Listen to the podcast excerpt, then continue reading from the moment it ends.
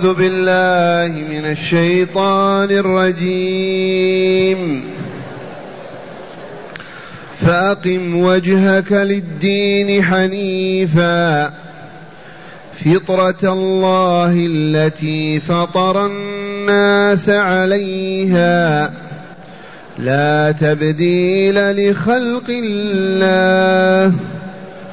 ذلك الدين القيم ولكن أكثر الناس لا يعلمون. منيبين إليه واتقوه وأقيموا الصلاة وأقيموا الصلاة ولا تكونوا من المشركين. من الذين فرقوا دينهم وكانوا شيعا. كل حزب بما لديهم فرحون. معاشر المستمعين والمستمعات من المؤمنين والمؤمنات. قول ربنا جل ذكره فأقيم وجهك للدين حنيفا. من الآمر بهذا الأمر؟ الله جل جلاله منزل هذا الكتاب وباعث هذا الرسول الكريم صلى الله عليه وسلم.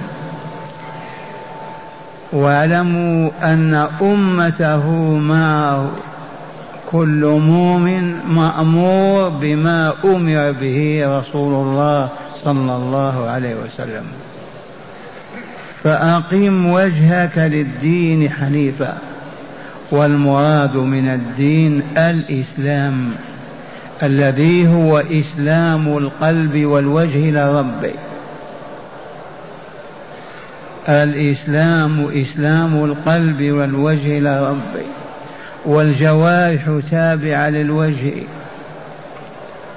إذا والوجه أشرف الأعضاء في الإنسان. وفيه السمع والبصر والنطق. فأقم وجهك يا نبينا يا رسولنا للدين حنيفا مائلا عن كل دين مقبلا فقط على الدين الحق الذي هو الإسلام. فلا بلشف ولا يهودية ولا نصرانية ولا بوذية ولا ولا ما هناك إلا دين الله.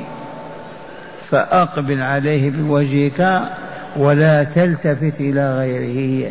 أيها المؤمنون إنكم مأمورون بهذا الأمر لأنكم أتباع المأمور به صلى الله عليه وسلم. فأقم وجهك للدين حنيفا مائلا عن كل شيء إلا لله عز وجل. معرضا عن كل دين إلا الإسلام الدين الحق. وقوله تعالى فطرة الله التي فطر الناس عليها فطرة الله التي فطر الناس عليها. صنع الله الذي صنع عليه الناس. وهذا دل الحديث الشريف على أن الله فطرنا وصنعنا على الإسلام.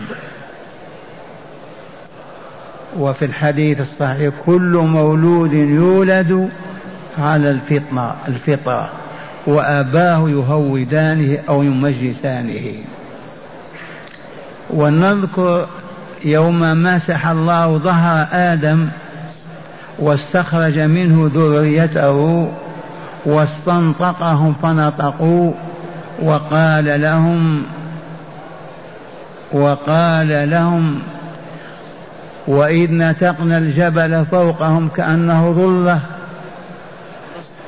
ألست بربكم؟ قالوا بلى. قال فاشهدوا. ألست بربكم؟ قالوا بلى. شهدنا يوم القيامة أن تكونوا عن هذا معرضين أو تقولوا إنما أشرك آباؤنا من قبل وكنا ذرية من بعدهم. والشاهد من هذا استنطقهم واستشهدهم فشهدوا أنه ربهم ولا رب لهم سواه. ولكن لما خرجوا إلى الدنيا استغلهم إبليس الشيطان عليه لعين الله وصرفهم عن عبادة الله وتوحيد الله فعبدوه وعبدوا ما زين لهم من العبادات الباطلة. والشاهد في قول فطرة الله التي فطر الناس عليها أي صنع الذي صنعه هو الله عز وجل لا تبديل لخلق الله. لا تبديل لخلق الله ذلك الدين القيم. ذلك الدين القيم. مرة ثانية كيف أفهمكم معنى هذه الآية الكريمة؟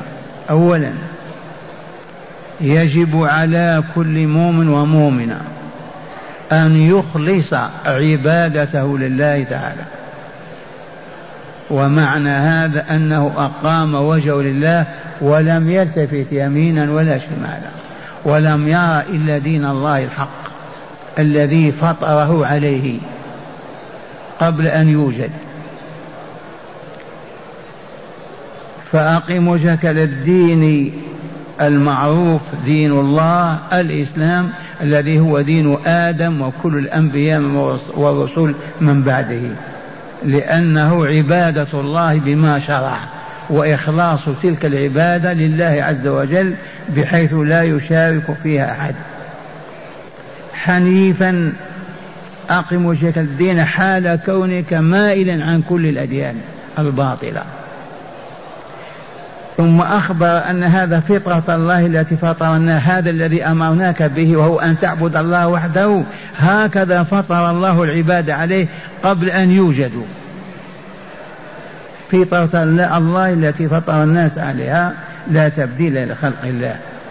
ذلك الدين القيم أي هذا هو الدين الصحيح الذي ينجو صاحبه ويسعد. ينجو من عذاب الله من النار ويجنو ويسعد بدخوله الجنة مع الأبرار. ولكن أكثر الناس لا يعلمون وهو الواقع. وكيف يعلمون وقد أعرضوا عن كتاب الله وما آمنوا به؟ كيف لا يعرضون وقد كذبوا رسول الله الذي جاء به؟ فكيف إذا يعلمون؟ أغلقوا باب العلم بوجوههم.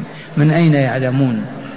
والذين من أمة محمد صلى الله عليه وسلم وأعرضوا عن كتاب الله فلا يجتمعون عليه ولا يتدارسونه ولا يتأولونه فكيف يعلمون أيضا؟ والذين أعرضوا عن هدي رسول الله وسنته وما بينه من دين الله أيضا كيف يعلمون؟ من أين يأتي العلم؟ فالعلم يكون بالطلب لقول الرسول صلى الله عليه وسلم إنما العلم بالتعلم إنما العلم بالتعلم ومن يريد الله به خيرا يفقهه في الدين. الشاهد عندنا إنما العلم بالتعلم. هذا دين الله وهو أن نعبد الله بما شرع ولا نشرك في عبادته أحدا.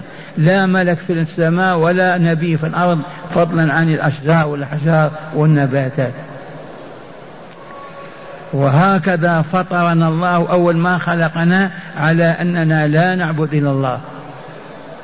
ما من مولود يولد إلا إلا على الفطرة التي فطر الله عليها إلا أن أبواه أبويه يهودانه أو يمجسانه أو ينصرانه. هذه الحقيقة أكثر الناس لا يعلمونها ولا يعرفونها وقد بينت لكم. الكفار برسول الله وبكتابه كيف يعلمون هذا؟ المؤمنون وهم معرضون لا يجتمعون لا ليلة في العام ولا في السنة ولا في الشهر على كتاب الله ويتدارسونه ولا على سنة رسول الله كيف يعلمون؟ والله ما يعلمون.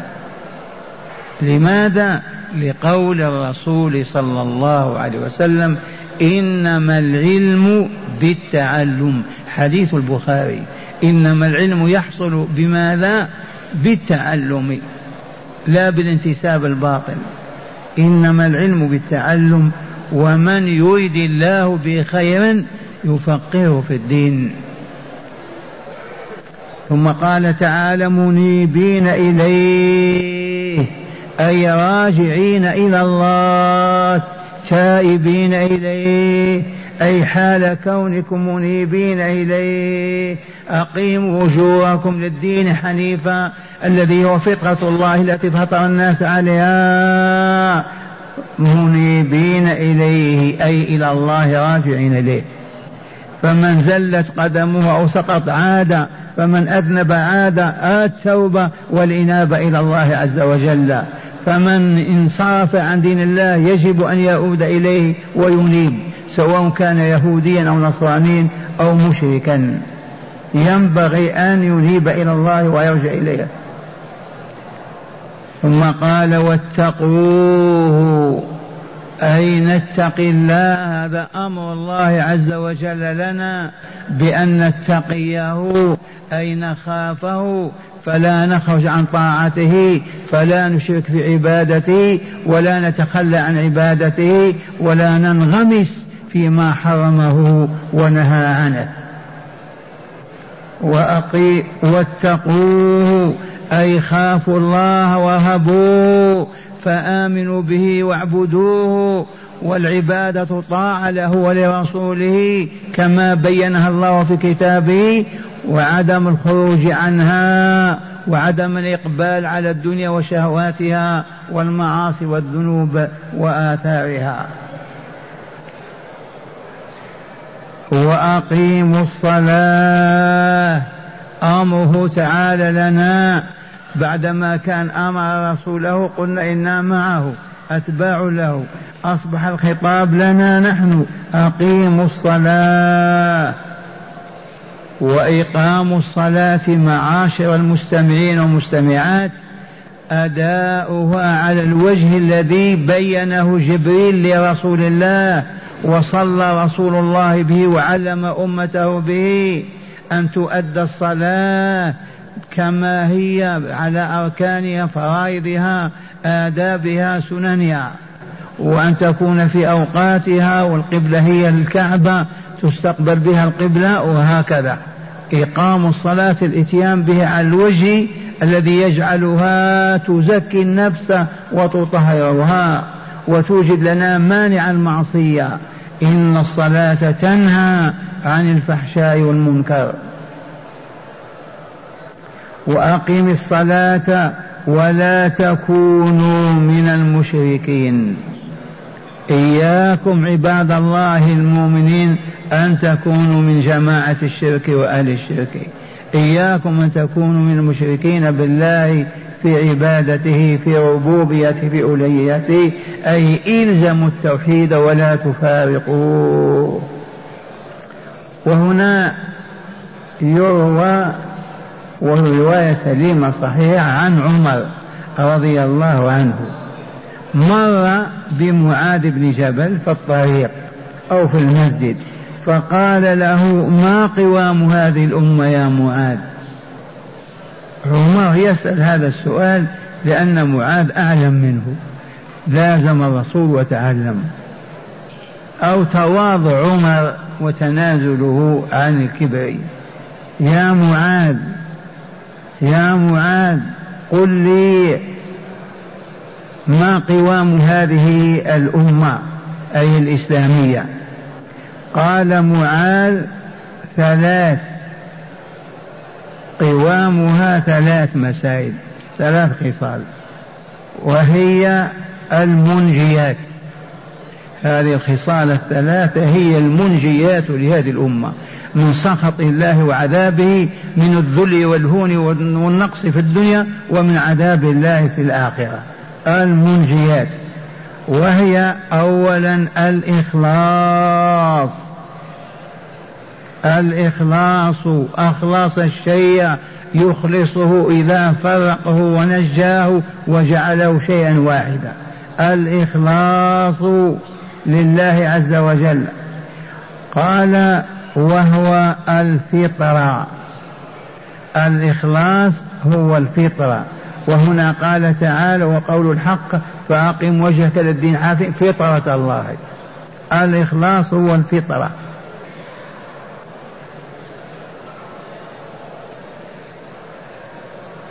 الفطرة التي فطر الله الناس عليه فطر الناس عليها والصلاة.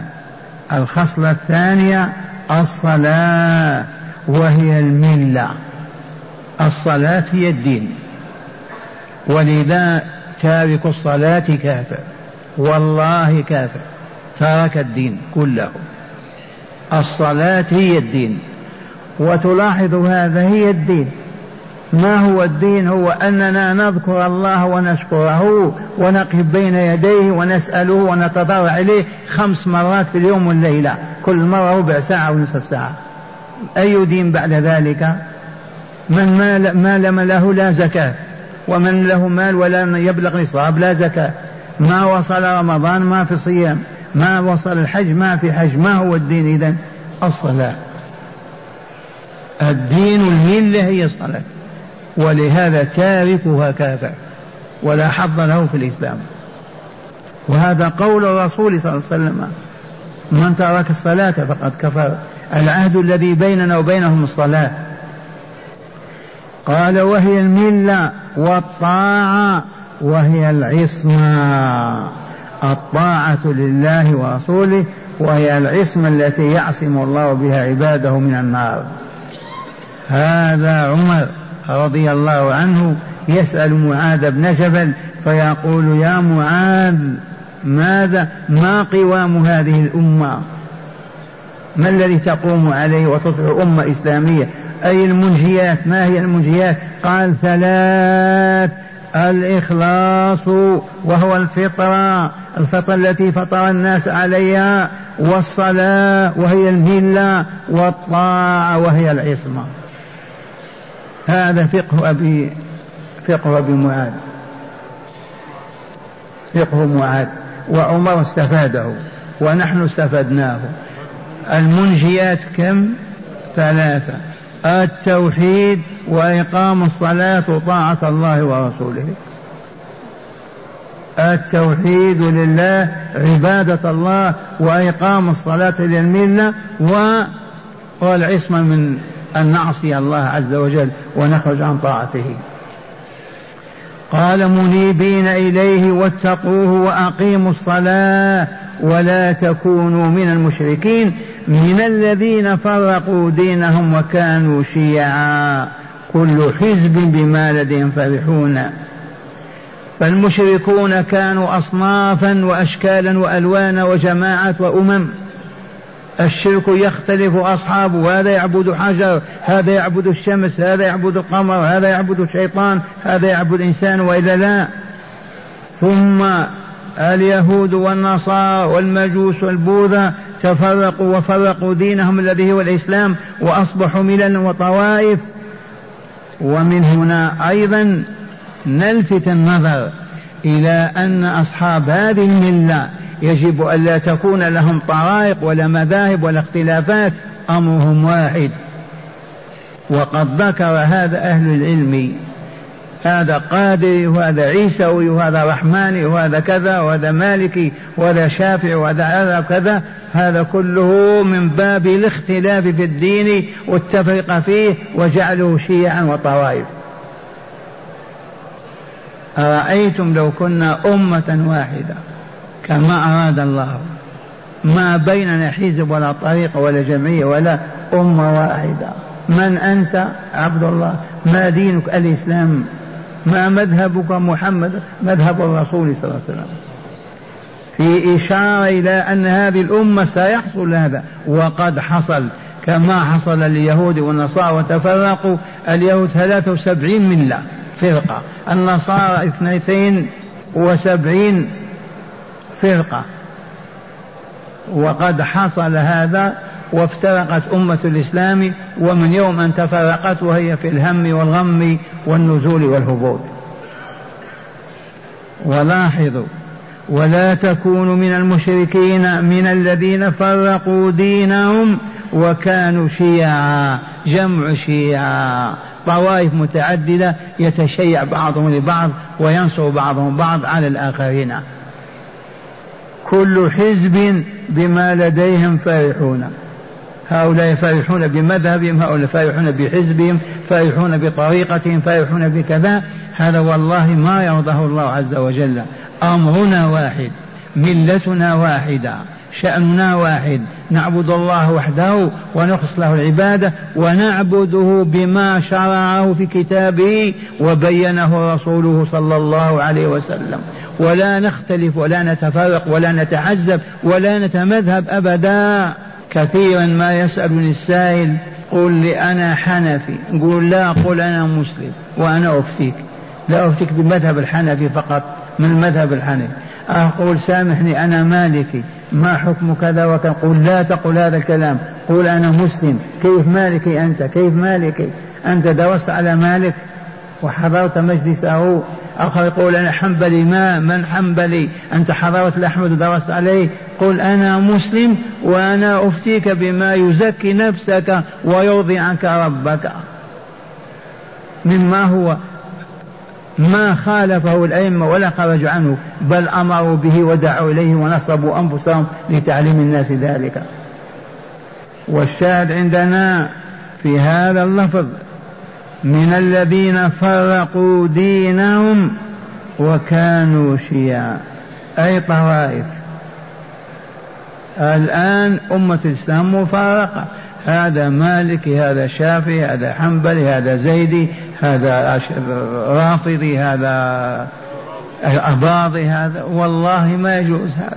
نحن أهل السنة والجماعة أمرنا واحد مسلمون. ما نحن بمذاهب. وهكذا إن شئتم نسمع هداية الآيات. بسم الله والحمد لله. من هداية هذه الآيات. اسمعوا ما هدت إليه هذه الهدايات الآيات إذ لكل آية هداية تهدي بها إلى طريق الله عز وجل. هاتي. أولا وجوب الإقبال على على الله تعالى بعبادته والإخلاص له فيها. وجوب الإقبال على الله تعالى ويتم ذلك بالإخلاص له في عبادته. لا تتقلب قلوبنا إلا في طلب مظاهر لا نلتفت يمينا ولا شمالا ولا وراء ولا أمام ما لنا إلا الله عز وجل مقبلين عليه نطيعه فيما يأمرنا به. وفيما ينهانا عنه نفعل المأمور ونترك المني ولا نلتفت إلى غير الله. هذا معنى الإنابة إلى الله والرجوع إليه. نعم. ثانيا الإسلام دين الله الذي خلق الإنسان متأهلا له ولا يقبل منه دينا غيره. الإسلام هو الدين الذي فطر الله الإنسان عليه يوم خلقه. هو دين الله الذي فطرنا عليه صنع الله صبغة الله. ولكن بعدما يولد المولود وينشأ أبواه إما يهودانه أو يمجسانه أو أو يفعلان به ما شاءوا على دينهم لكن إذا كان في حجر المسلمين وبيت المسلمين يبقى على دين الله الذي فطر عليه. نعم.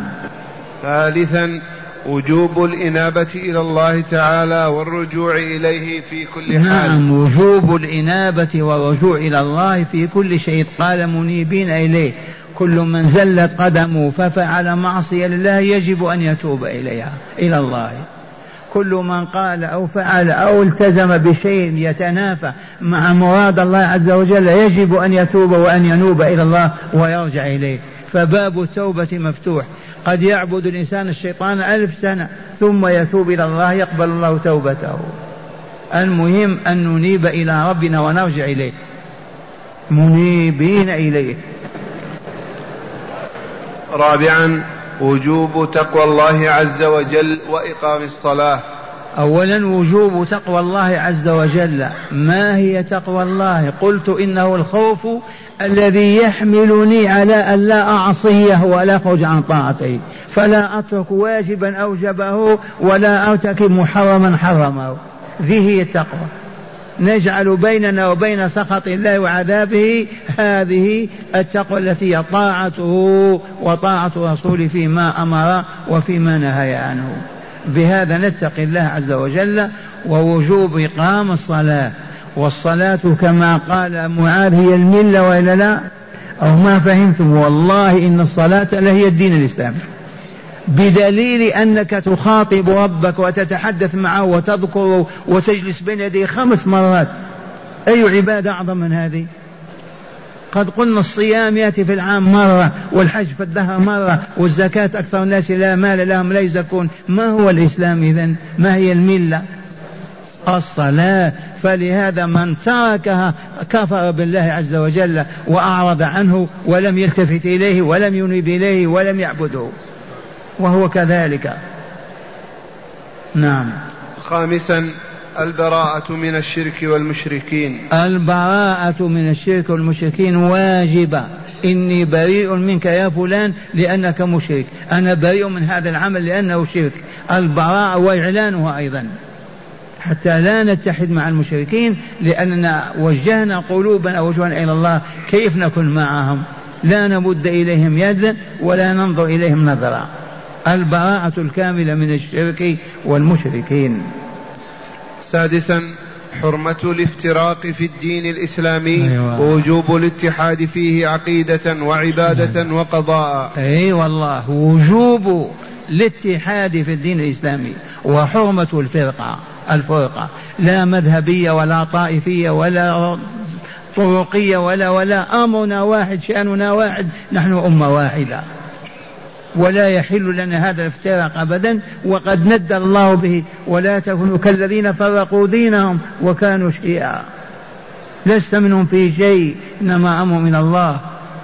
فلهذا نتعلم دين الله ما نقول على المذهب الحنبلي ولا الحنفي ولا المالكي ولا أقول أنا باضي ولا أنا زيدي ولا أنا مسلم فقط. علمني كيف أعبد ربي. ما الذي حرم الله علي من القول والعمل؟ ما الذي أمرني به وألزمني به من القول والعمل؟ تعلم من كتاب الله وهدي رسوله وما جاء به أصحابه وبينوه وأئمة الإسلام وكتبوه فأنت تعبد الله بحق وأنت مؤمن. أما الفرقه والخلافات والنعرات هذا كله تندد به هذه الآية.